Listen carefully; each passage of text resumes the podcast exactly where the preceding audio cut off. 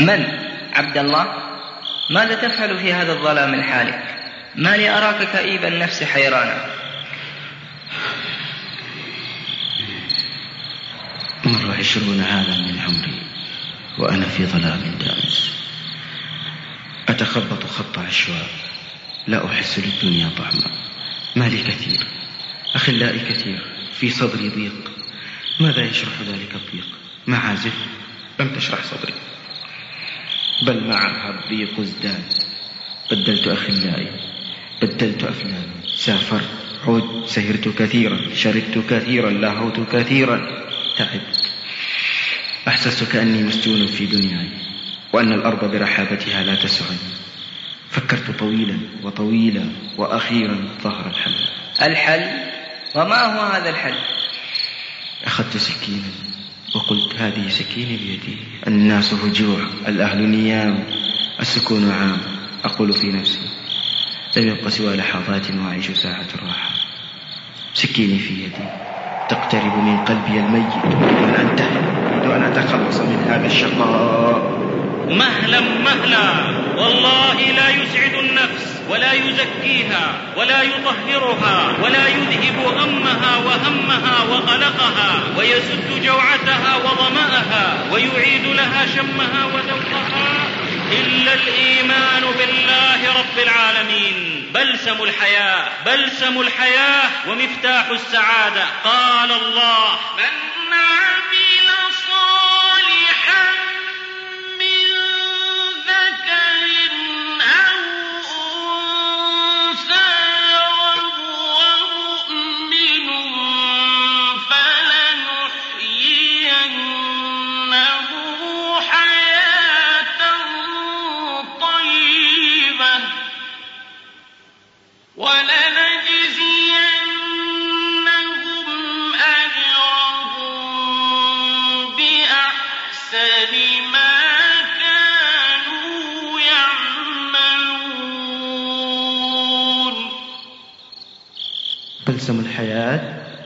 هو بلسم الحياة. ينبيك عنه ابن القيم بما ملخصه في تصرف. إنه خبر أصدق الصادقين وأحكم الحاكمين. الله رب العالمين. وهو خبر يقين وعلم يقين بل عين يقين. إنه بلسم الحياة. أما والله لو التقى الأشخاص مع الإيمان لقاء حقيقيا لا شعارا لقاء عميقا في تشبث واعتزاز لكان ما كان مما قد سمعتموه. لذة لا يعدلها لذة وحلاوة لا ينعم من لم يذقها. كيف؟ إنه الإيمان. بلسم الحياة. هات ما عندك هاتي معي الإيمان يهديني ببحر الظلمات. بلسم الإيمان ينجي مركبي والموجوعات هل ترى الإعصار يوما هز شم الراسيات. كلا. أفمن شرح الله صدره للإسلام فهو على نور من ربه. فويل للقاسية قلوبهم من ذكر الله. فويل للقاسية قلوبهم من ذكر الله. فإذا بأحدهم يتلقى سنان الرمح بصدره ويقول وقد ذاق بلسم الحياة فزت ورب الكعبة فزت ورب الكعبة. ويلبس بلال رضي الله عنه أدرع الحديد ويصهر في الشمس يئن تحت وطأة صخرة عظيمة. فأطلقها كلمات تتقطع لها قلوب معذبيه حنقا وغيظا. أحد أحد غدا ألقى الأحبة محمدا وحزبا. عباد الله. هذه أقوال ومواقف أطلت فيها لأنني أعايش فيها شيئا لا أراه في نفسي ولا في من حولي. أرى أنهم يتذوقون طعما لم نتذوق ويولعون بشيء لم نعشق. إنه الإيمان بلسم الحياة. الشيخ علي بن عبد الخالق القرني يقف ويتساءل من الأعماق. هل هذا الإيمان الذي نعيشه هو الإيمان الذي عاشوه وأحبوه؟ هل البلاء في الأشخاص أم في الزمان أم في الإيمان؟ الدم الزاكي جرى في عرقهم فاض مسكا وتندى عنبرا. فاسألوا عن كل نصر خالدا واسألوا عن كل عدل عمرا. بلسم الحياة بلسم الحياة بلسم الحياة بلسم الحياة بلسم الحياة بلسم الحياة بلسم الحياة. الحمد لله والصلاة والسلام على رسول الله. أيها الأحبة الكرام يطيب لإخوانكم في تسجيلات الإمام البخاري الإسلامية بمكة المكرمة أن يقدموا لكم هذه الخطبة والتي هي بعنوان بلسم الحياة لفضيلة الشيخ علي بن عبد الخالق القرني. نسأل الله تعالى أن ينفعنا بما نسمع. والآن مع الخطبة. إن الحمد لله نحمده ونستعينه ونستغفره ونتوب إليه. ونعوذ بالله من شرور أنفسنا ومن سيئات أعمالنا. من يهد الله فلا مضل له ومن يضلل الله فلا هادي له. وأشهد أن لا إله إلا الله وحده لا شريك له. له الملك وله الحمد وهو على كل شيء قدير. وأشهد أن محمدا عبد الله ورسوله. أرسله الله رحمة للعالمين. فشرح به الصدور وأنار به العقول وفتح به اعينا عميا واذانا صما وقلوبا غلفا. فصل يا رب على خير الورى ما صدحت خمرية على الذرى. والآل والأزواج والأصحاب والتابعين من أولي الألباب. يا أيها الذين آمنوا اتقوا الله حق تقاته ولا تموتن إلا وأنتم مسلمون. أما بعد فيا عباد الله لم يزل كثير من الخلق يلهثون ينصبون يسعون يكدون. فمنهم من يسعى لجمع المال من أي القنوات ومنهم من يلهث في بهيمية خلف الشهوات وأوضار القنوات ومنهم من يهرول وراء الشهرة والجاه والسلطان في سبات التيه قد أمضى رحلات ومنهم من يعدو وراء الأماني والأحلام يسبح في غير ماء ويطير من غير جناح. كمهمه فيه السراب يلمح كمهمه فيه السراب يلمح يدأب فيه القوم حتى يطلحوا ثم يظلون كأن لم يبرحوا كأنما أمسوا بحيث أصبحوا. ضياع أعمار نفيسة في طلب أغراض خسيسة. أما إنك لو سألتهم جميعا من وراء ذلك السعي واللهث ما تريدون لأي شيء تهدفون لأجابوك الحياة الطيبة نريد. إلى السعادة نهدف. نركض نعدو. إلى سرور النفس ولذة القلب. ونعيم الروح وغذائها ودوائها. وحياتها وقرة عينها نتوب. أرادوها فأخطأوا طريقها. وتاهوا فعطشوا وجاعوا. وعلى الوهم عاشوا فصار حالهم كمن سقي على الظمأ بالسراب والآل وكانوا كمن تغدى في المنام وفي تيههم فقدوا حاسة الشم والذوق فلم يفرقوا بين الروائح العطرة من الكدرة ولا العذب من الفرات فشقوا وتعسوا ويظنون أنهم سيسعدون غفلوا في تيههم عن داعي الحق على الطريق وهو يندبهم ويقول مهلا مهلا والله لا يسعد النفس ولا يزكيها ولا يطهرها ولا يذهب غمها وهمها وقلقها ويسد جوعتها وظمأها ويعيد لها شمها وذوقها إلا الإيمان بالله رب العالمين بلسم الحياة بلسم الحياة ومفتاح السعادة.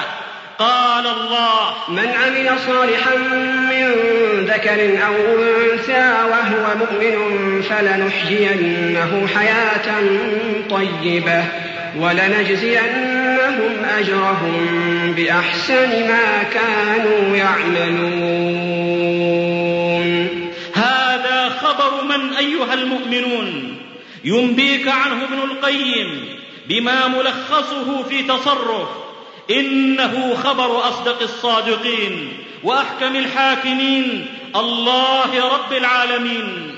وهو خبر يقين وعلم يقين. بل عين يقين. فحوى الخبر أنه لا بد لكل من عمل صالحا مؤمنا أن يحييه الله حياة طيبة بحسب إيمانه وعمله. وعد الله لا يخلف الله وعده ولكن أكثر الناس لا يعلمون. الجفاة الأغلاظ لا يعلمون. غلطوا في مسمى هذه الحياة فظنوها التنعم في أنواع المآكل والمشارب والملابس والمراكب والمناكح ولذة الرياسة والمال وقهر الأعداء والتفنن بأنواع الشهوات والملذات. حال أحدهم إذا تغديت وطابت نفسي فليس في الحي غلام مثلي إلا غلام قد تغدى قبلي. فنصف النهار لكرياسه ونصف لمأكله أجمعي. لا ريب أن هذه لذة مشتركة بين البهائم بل قد يكون حظ كثير من البهائم منها أكثر من حظ الإنسان.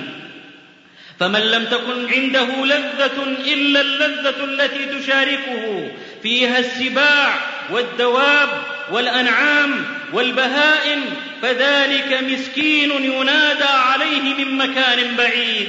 همته همة خسيسة دنيئة همة حش كل داء في سقوط الهمم يجعل الأحياء مثل الرمم. نامت الأسد بسحر الغنم سمت العجز ارتقاء الأمم. فأين هذه اللذة؟ من اللذة بأمر إذا خالطت بشاشته القلوب سلا صاحبه عن الأبناء والنساء والإخوان والأموال والمساكن والمراكب والمناكح والأوطان. ثم رضي بتركها كلها. والخروج منها رأسا وهو وادع النفس منشرح الصدر مطمئن القلب يعرض نفسه لأنواع المكاره والمشاق لعلمه أن الجنة حفت بالمكاره. يطيب له قتل ابنه وأبيه وصاحبته وأخيه في سبيل الله أو قتلهم إن كانوا أعداء الله. فلم يكن في سبيل الله تأخذه ملامة الناس والرحمن مولاه.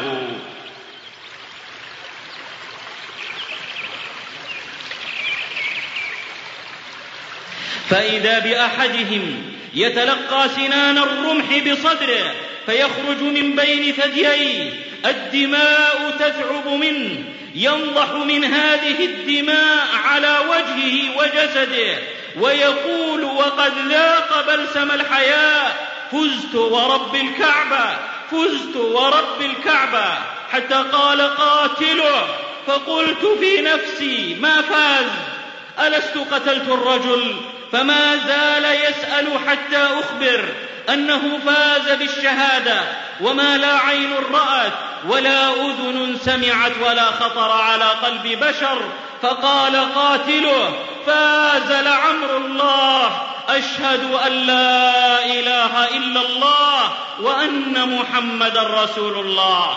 إن بعض النفوس تظل في شك من مصداقية هذا الدين حتى ترى قسمات الفرح بادية على وجوه أفراده.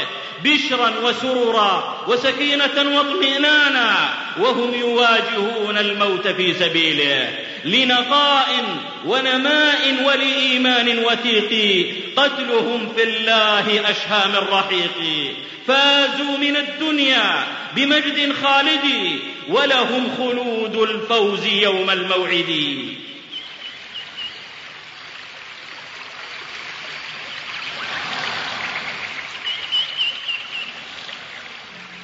ويستطيل الآخر حياته فيلقي قوت يومه من تمرات يوم سمع رسول الله صلى الله عليه وسلم يقول قوموا إلى جنة عرضها الأرض والسماوات. يقول لئن بقيت حتى آكل هذه الثمرات إنها لحياة طويلة ثم يتقدم للموت فرحا مسرورا. آية المؤمن أن يلقى الردى. باسم الثغر سرورا ورضا. ليس يدنو الخوف منه أبدا. ليس غير الله يخشى أحدا.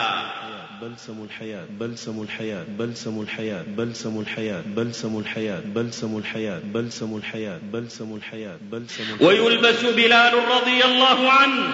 أدرع الحديد. ويصهر في الشمس. يئن تحت وطأة صخرة عظيمة. فوق رمضاء قاسية في يوم قائض في مكة وأهل مكة أدرى بقيض مكة يراد على كلمة الكفر. ومن الميسور عليه أن يقولها لو أراد وقلبه مطمئن بالإيمان. لكنه ذاق حلاوة الإيمان فمزجها بمرارة العذاب والحرمان فطغت حلاوة الإيمان على مرارة العذاب. فأطلقها كلمات تتقطع لها قلوب معذبيه حنقا وغيظا ليرغم أنوفهم بها قائلا أحد أحد لو وجدت أحفظ منها وأغيظ لكم لقلتها. هل أنت إلا إصبع دميت وفي سبيل الله ما لقيت؟ وثبت فكانت العاقبة فإذا به يعلو الكعبة فيصدح بالآذان. ليرغم به من المشركين القلوب والآذان. حتى إذا ما حلت به السكرات قامت زوجه تقول وبلالا وحزنا فيقول وقد ذاق بلسم الحياة بل وفرحاه وطرباه غدا ألقى الأحبة محمدا وحزبا. أرسلتها كلمات منك صادقة. بيضاء آذانها الأخلاد والقلل بريقها وهي تهوي في مسامعهم بلاغة خشيت لألاءها المقل.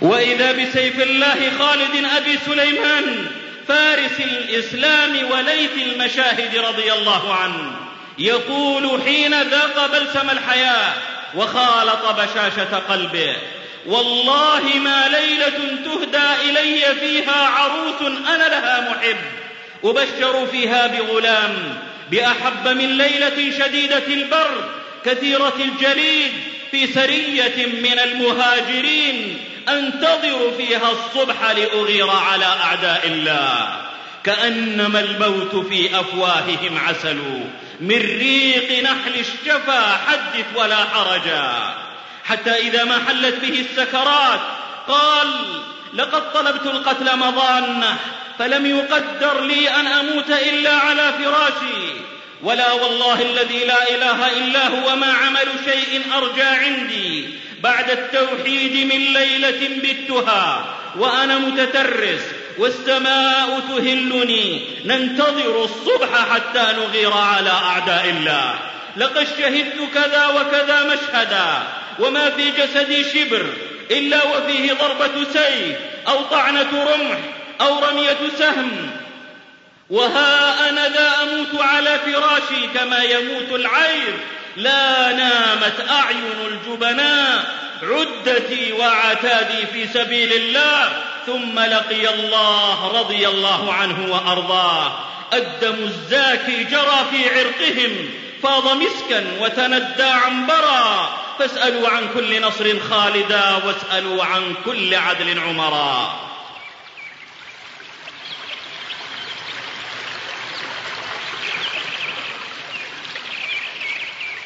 وإذا بابن تيمية رحمه الله يدخل سجن القلعة ويغلق عليه الباب فيبرز بلسم الحياة في تلك اللحظة عن الإيمان فيقول فضرب بينهم بسور له باب باطنه فيه الرحمة وظاهره من قبله العذاب. ما يصنع أعدائي بي؟ أنا جنتي وبستاني في صدري. أنا رحت فهي معي لا تفارقني. حبسي خلوة وقتلي شهادة وإخراجي من بلدي سياحة. إن في الدنيا جنة من لم يدخلها لم يدخل جنة الآخرة. إنها جنة الإيمان. المحبوس من حبس قلبه عن ربه والمأسور من أسره هواه. والله لو بذلت ملء القلعة ذهبا ما عدل ذلك عندي شكر نعمة الحبس. وما جزيتهم على ما تسببوا لي فيه من الخير. اللهم أعني على ذكرك وشكرك وحسن عبادتك. حاله أنا لست إلا مؤمنا بالله في سري وجهري. أنا نبضة في صدر هذا الكون فهل يضيق صدري؟ يقول تلميذه ابن القيم رحمه الله. وعلم الله ما رأيت أحدا أطيب عيشا منه قط.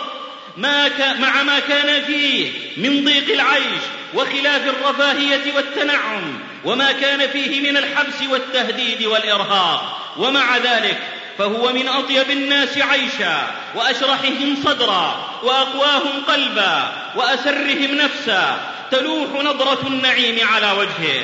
وكنا إذا اشتد بنا الخوف وساءت منا الظنون وضاقت بنا الأرض أتيناه فما هو إلا أن نراه ونسمع كلامه فيذهب ذلك كله وينقلب انشراحا وقوة وطمأنينة. فسبحان من أشهد عباده جنته قبل لقائه وفتح لهم أبوابها في دار العمل فآتاهم من روحها ونسيمها وطيبها ما استفرغ قواهم لطلبها والمسابقة إليها.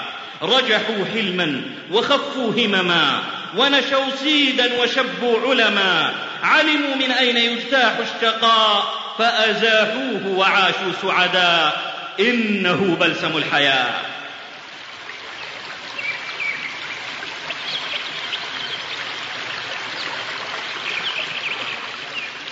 وإذا بآخر يحكم عليه بالقتل ويعلن عليه فما يزيد على أن يفتر عن ابتسامة من ثغره نابعة من صدر مطمئن هادئ يحكم عليه بالقتل ويعلن عليه ذلك القتل فيفتر ثغره عن ابتسامة نابعة من صدر مطمئن هادئ واثق بموعود الله كما يحساب فيقال له ما تنتظر؟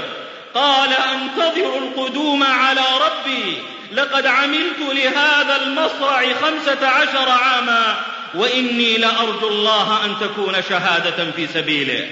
فوالله إني أرى مصرعي ولكن أغذ إليه الخطى. وتالله هذا ممات الرجال فمن رام موتا شريفا فذا.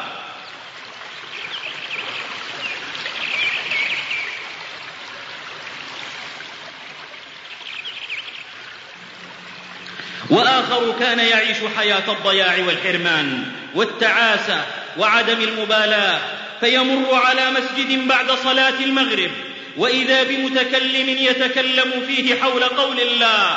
يا أيها الذين آمنوا اتقوا الله ولتنظر نفس ما قدمت لغد واتقوا الله إن الله خبير بما تعملون فألقى سمعه وقلبه وصار في حالة من الذهول. سمع مصيره ومآله ولا عدة له.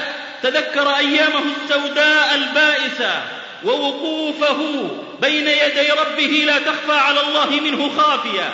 استفاق قلبه استيقظ إيمانه تغلغلت الموعظة إلى سويداء قلبه. اندفع يبكي وينتحر ويقول أتوب إلى الله أتوب إلى الله. غفرانك يا رب رحمتك يا أرحم الراحمين.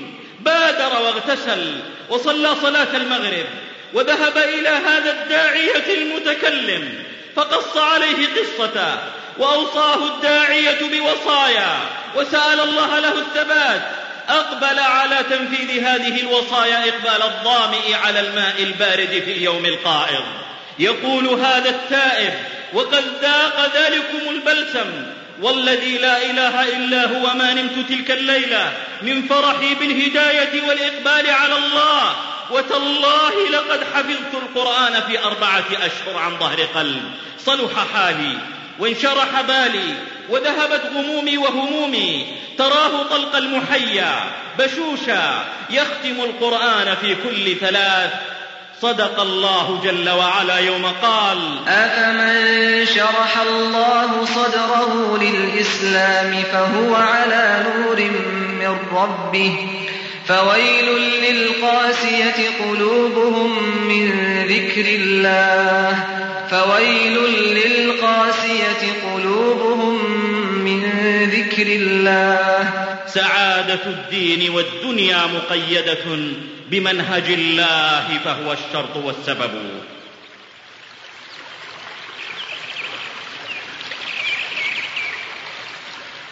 وإذا بالاخر يقول مع فقره وحاجته والله لو علم الملوك وأبناء الملوك ما نحن فيه لجالدونا عليه بالسيوف. وإذا بالأعرج يوم أحد كما في المسند بسند حسن يقول يا رسول الله أرأيت إن قاتلت في سبيل الله حتى أقتل؟ أأمشي برجلي هذه صحيحة في الجنة؟ قال رسول الله صلى الله عليه وسلم نعم. تقول زوجته لكاني أنظر إليه وقد أخذ درقته وهو يقول اللهم لا تردني حتى أطأ بعرجتي هذه الجنة صحيحة. وقاتل حتى قتل. فمر عليه صلى الله عليه وسلم فقال لكأني أنظر إليك تمشي برجلك هذه صحيحة في الجنة. إيه إيه ليرفعها من حضيض التراب. إلى الأفق الأرحب الأكرم. وإذا بالآخر في القادسية يبارز مجوسيا فيقتل المجوسي ويعينه الله عز وجل عليه لكنه رحمه الله يصاب في بطنه فتنتثر أمعاؤه ويمر به رجل من المسلمين فيقول أعني على بطني فأدخل له أمعاءه في, بطنه ذم أخذ بصفاق بطنه يزحف نحو أعداء الله على هذه الحال فيدركه الموت على ثلاثين ذراعا من مصرعه وهو يقول أرجو بها من ربنا ثوابا قد كنت ممن أحسن الضرابا ثم فاضت نفسه رحمه الله. يعانقون ضباها وهي هاوية كأنما الطعن في لباتهم قبل. إنه الإيمان بلسم الحياة.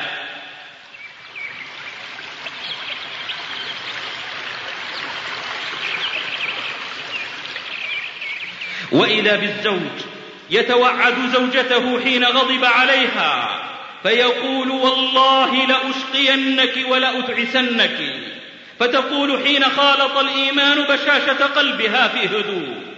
والله لا تستطيع أن تشقيني كما أنك لا تملك أن تسعدني. لو كانت السعادة في راتب لقطعته عني أو في زينة وحلي لحرمتنيها.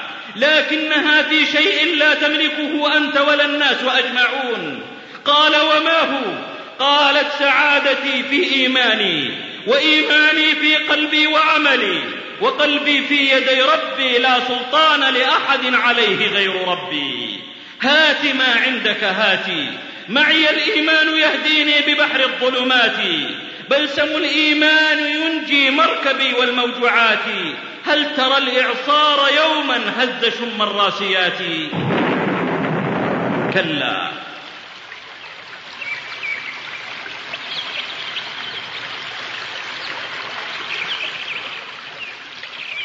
وإذا بالآخر يقول مساكين أهل الدنيا خرجوا منها وما ذاقوا أطيب ما فيها.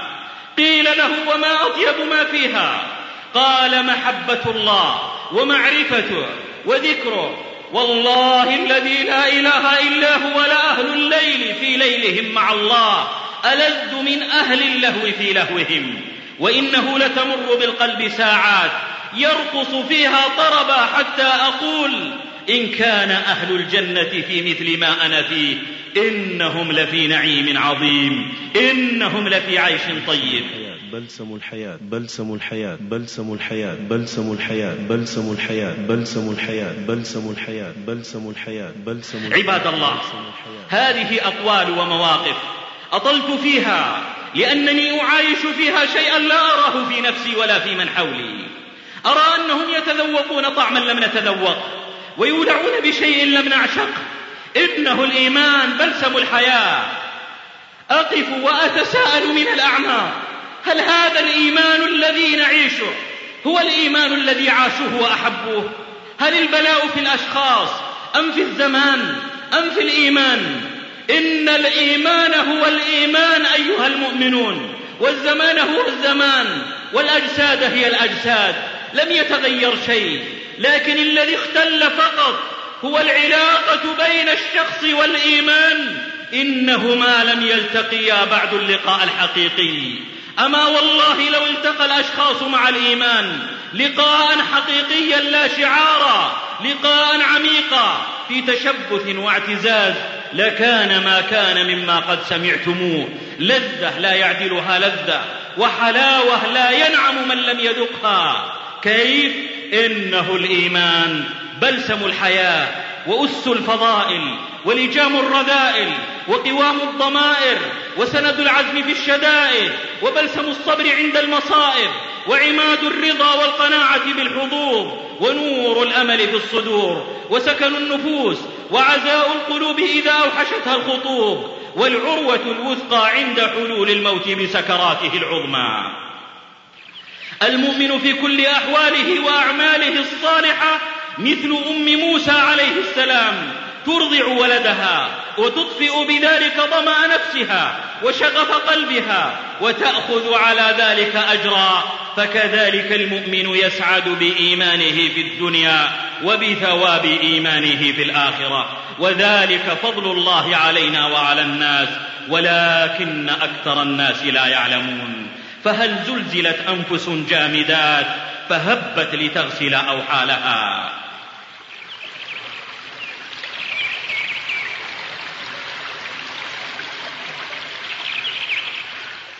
الفرد بغير إيمان ريشة في مهب الريح لا تستقر على حال ولا تسكن إلى قرار. الفرد بلا إيمان ليس له امتداد ولا جذور. لا يعرف حقيقة نفسه ولا سر وجوده لا يدري من ألبسه ثوب الحياة ولماذا ألبسه إياه ولماذا ينتزعه منه بعد حين؟ النفس بلا إيمان مضطربة حائرة متبرمة قلقة تائهة خائفة كسفينة تتقاذفها الريح في ثبج البحر وأمواجه. الفرد بلا إيمان حيوان شرئ فاتك لا تحد شراهته ولا تقلم أظفاره. سئم حديده فعجم عوده وحطم قيوده. الفرد بلا إيمان يكون أدنى رتبة في سلم المخلوقات من أذل البهائم وأضعف وأحقر الحشرات وأشرس الضواري كما يقول صاحب قصة الإيمان. البهائم تجوع كما نجوع لكنها في سلامة من هم الرزق وخوف الفقر وكرب الحاجة وذل السؤال. البهائم تلد كما نلد وتفقد أولادها كما نفقد لكنها في راحة من هلع المثكلة وجزع الميتمه وهم اليتامى والمستضعفين والمضطهدين والمظلومين. البهائم تتلذذ كما نتلذذ وتألم كما نألم لكنها في راحة مما يأكل القلوب ويقرح الجفون ويقض المضاجع ويقطع الأرحام ويفرق الشمل ويخرب البيوت من مهلكات كالحسد والكذب والنميمة والفرية والقذف والخيانة والنفاق والعقوق ونكران الجميل. البهائم تعرف بنوع من الإدراك أعطاها الله إياه ما يضرها وما ينفعها. لكنها في سلامة من أعباء التكاليف وثقل الاوزار ومضض الشك وعذاب الضمير وهم السؤال بين يدي الحكيم الخبير. البهائم تمرض كما نمرض وتموت كما نموت لكنها في راحة من التفكير في عقب المرض وفراق الأحباب بعد الممات وسكرات الموت ومصير ما وراء القبور من حشر ونشور. يبقى هذا الإنسان الضعيف الهلوع الجزوع المطماع المختال الفخور المتكبر المترف شقيا تعيسا سيء الحظ عظيم البلاء منحط الرتبة بائس المصير حين يكون تفكيره بلا إيمان. ولا غرابة فمن يزرع الريح في أرضه فلا بد أن يحصد الزوبعة. ولا والله الذي لا إله إلا هو إنه لا علاج لشقائه إلا بالإيمان. يقويه يعزيه يسليه يمنيه يرضيه يحييه حياة طيبة على الحقيقة. يعلو يقينه ينفسح صدره تعظم سعادته وحين يفقد ذلك يشقى يضيق عليه صدره يأسى يحزن يكتئب فيتداوى بالداء يلجأ إلى المخدرات والانتحار ظنا منه أنه يتخلص من الشقاء. وإنما هو في الحقيقة يتقلب من شقاء الدنيا إن لم يعفو الله عنه إلى شقاء الآخرة. ومن عذاب الدنيا إلى عذاب الآخرة. إن لم يتداركه ربه برحمة منه ومن نسأل الله العافية.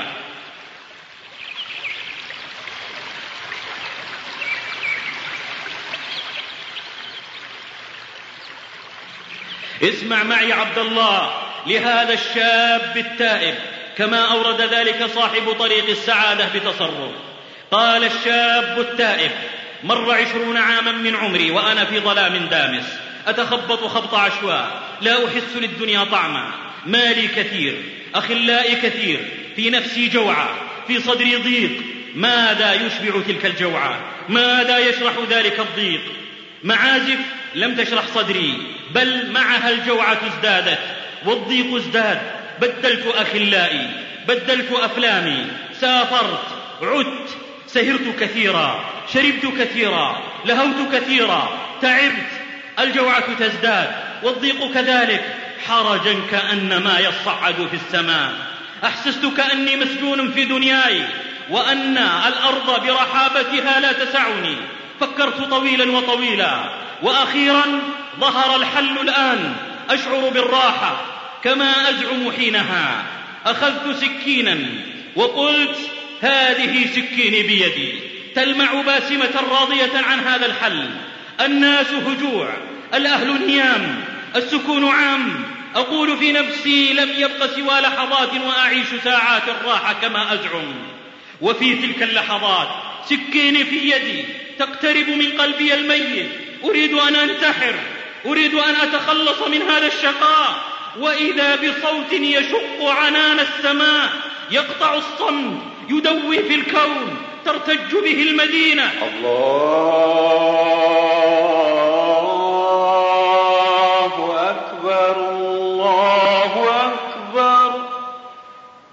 الله أكبر الله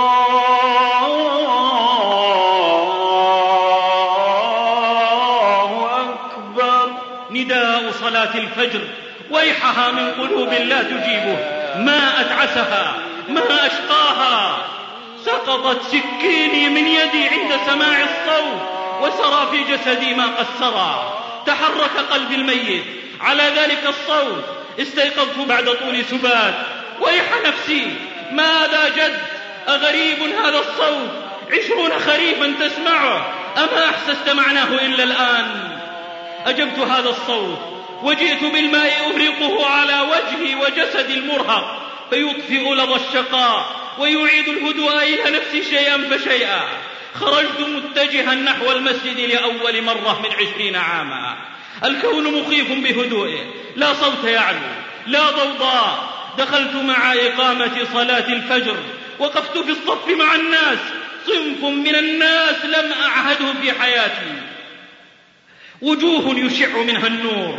نفوس طيبة مرتاحة. تقدم من بينهم الإمام وأقبل يحث على تسوية الصفوف. كبر وزلزل كياني بتكبيره. شرعت أصلي خلفه. نفسي هادئة. صدري منشرح يقرأ الآيات وأنصت في تلك اللحظات لكلام لم أسمعه منذ سنوات وسنوات. وأما من أوتي كتابه بشماله فيقول يا ليتني لم أوت كتابيه. ولم أدر ما حسابيه.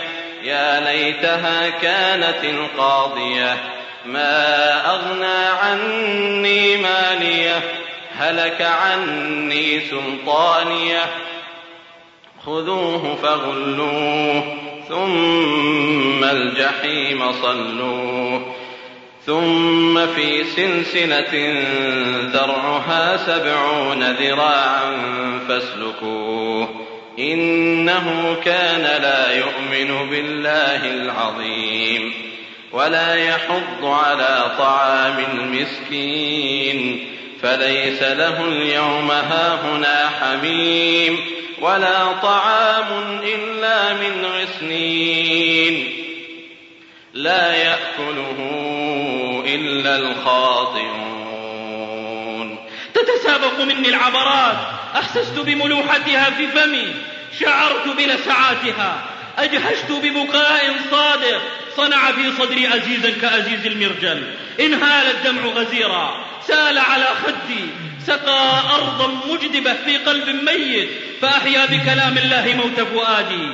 وبمعية ذلك الغيث صوت الرعد. رعد الرحمة صوت نحيبي وبكائي من خشية الله رب العالمين. بعد إعراض دام عشرين فالحمد لله رب العالمين. فالحمد لله رب العالمين.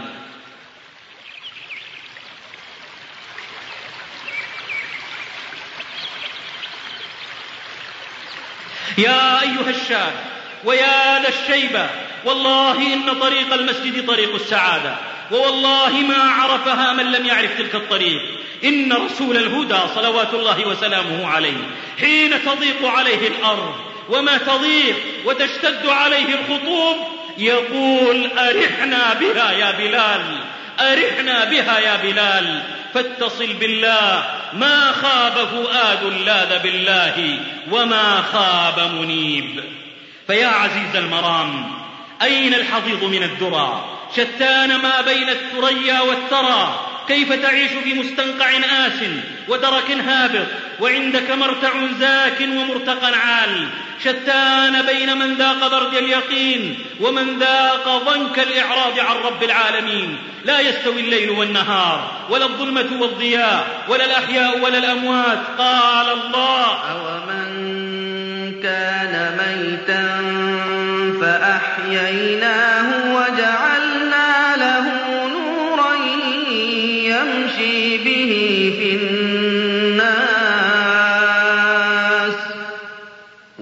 وجعلنا له نورا يمشي به في الناس كمن مثله في الظلمات ليس بخارج منها.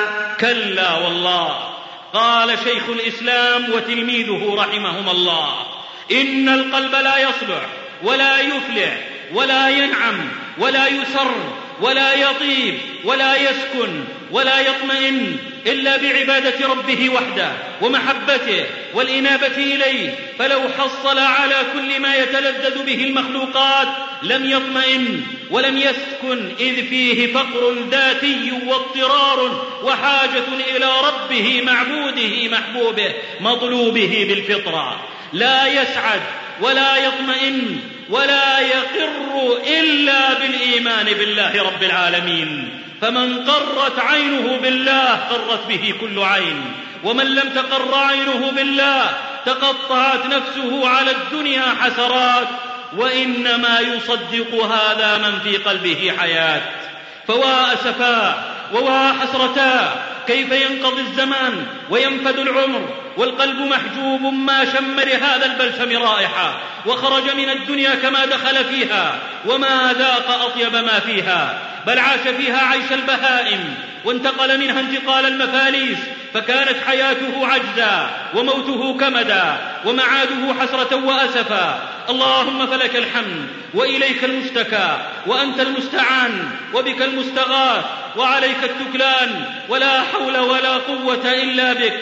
فيا أيها الذين آمنوا آمنوا. ويا من أعرضوا أقبلوا تسعدوا. من عمل صالحا من ذكر أو أنثى وهو مؤمن فلنحيينه حياة طيبة ولنجزينهم أجرهم بأحسن ما كانوا يعملون. اللهم ارزقنا إيمانا نجد حلاوته وقلوبا خاشعة وألسنة ذاكرة وأعينا من خشيتك مدرارة. لا إله إلا أنت سبحانك إنا كنا من الظالمين. وأستغفر الله فاستغفروه إنه هو الغفور الرحيم. الحمد لله رب العالمين وأشهد أن لا إله إلا الله ولي الصالحين وأشهد أن محمدا خاتم النبيين صلى عليه الله ما جن الدجى وما جرت في فلك شمس الضحى.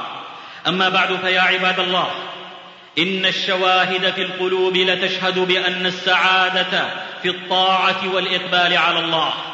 شواهد تشهد بها النفوس المؤمنة والقلوب السليمة والفطر المستقيمة هذا الباب باب شريف وقصر منيف لا يدخله إلا النفوس الأبية التي لا ترضى بالدون ولا تبيع الأعلى بالأدنى بيع الخاسر المغبون. فإن كنت أهلا لذلك فادخل وإلا فرد الباب وارجع والسلام.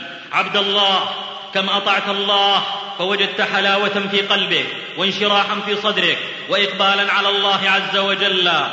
ربك وأنسا وفرحا بقربه منك كم وفقت إلى قيام ليلة أو صيام يوم أو إلى إصلاح بين الناس أو صدقة على مسكين. فوجدت أثر ذلك بقلبك سعادة وانشراحا. لا شك أنك لن تجد من حلاوة الإيمان ما وجده صحابي من الصحابة ولكن كل بحسبه. هذا والله شاهد قوي على أن طريق السعادة هو طريق الطاعة لا غير. من عاش في كنف الإيمان كان له أمنا وعاش رضي النفس مغتبطا. عبد الله كم عصيت الله فوجدت ضيقا في صدرك وشقاء في قلبك ووحشة بينك وبين الله ربك ووحشة بينك وبين عباد الله الصالحين. كم أطلقت بصرك فيما حرم الله وتكلمت فيما لا يعنيك فوجدت غب ذلك ضيقا ونكدا وتعاسة وشقاء. كيف بمن يقارف الكبائر والفواحش وينتقل من معصية إلى معصية دون استغفار أو توبة. لا شك أنه في ضيق وشقاء وعنة وعناء. المسألة باختصار أيها المؤمنون أن من أطاع الله قربه وادناه فأنس به وسعد واستغنى. ومن عصى الله طرده وأبعده بقدر ذنبه فاستوحش وشقي وافتقر. أترجو مواهب نعمائه وأنت إلى صف أعدائه. كلا. فلا تشتغل بما ضمنه الله لك وأقبل على الله تجده غفورا رحيما وتسعد سعدا عظيما.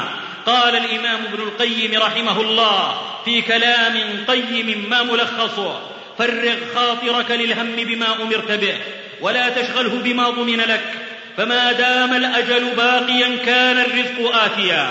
وإذا سد الله عليك بحكمته طريقا من طرقه فتح لك برحمته طريقا انفع لك منه وأكمل. فتأمل حال الجنين يأتيه غذاؤه وهو الدم من طريق واحد وهو السرة. فلما خرج من بطن أمه وانقطعت تلك الطريق فتح الله له طريقين اثنين اعني الثديين. وأجرى له فيهما رزقا أطيب وألذ من الأول لبنا خالصا سائغا. فإذا تمت مدة الرضاع وانقطع الطريقان بالفطام فتح طرقا أربعة أكمل منها هما طعامان وشرابان فالطعامان من حيوان ونبات والشرابان من مياه وألبان وما يضاف إليهما من المنافع والملاذ. فإذا مات وانقطعت عنه هذه الطرق الأربعة فتح الله له إن كان سعيدا طرقا ثمانية هي أبواب الجنة الثمانية يدخل من أيها شاء. نسأل الله من فضله. فالله لا يمنع عبده المؤمن شيئا من الدنيا إلا ويؤتيه أفضل منه وأنفع. وليس ذلك لغير المؤمن. إن الله يمنعه الحظ الأدنى الخسيس ليعطيه الأعلى النفيس. والعبد لجهله بمصالح نفسه وكرم ربه ورحمته لا يعرف التفاوت بين ما منع منه وما ذكر له بل هو مولع بحب العاجل وإن كان دنيئا وبقلة الرغبة في الآجل وإن كان عليا. ولو أنصف العبد ربه وأنى له بذلك لعلم أن فضله عليه فيما منعه من الدنيا ولذاتها أعظم من فضله عليه فيما آتاه منها. فما منعه إلا ليعطيه ولا ابتلاه إلا ليعافيه ولا امتحنه إلا ليصافيه ولا أماته إلا ليحييه ولا أخرجه إلى هذه الدار إلا ليتأهب للقدوم عليه ويسلك الطرق الموصلة إليه وجعل الليل والنهار خلفة لمن أراد أن يذكر أو أراد شكورا وأبى الظالمون إلا كفورا والله المستعان.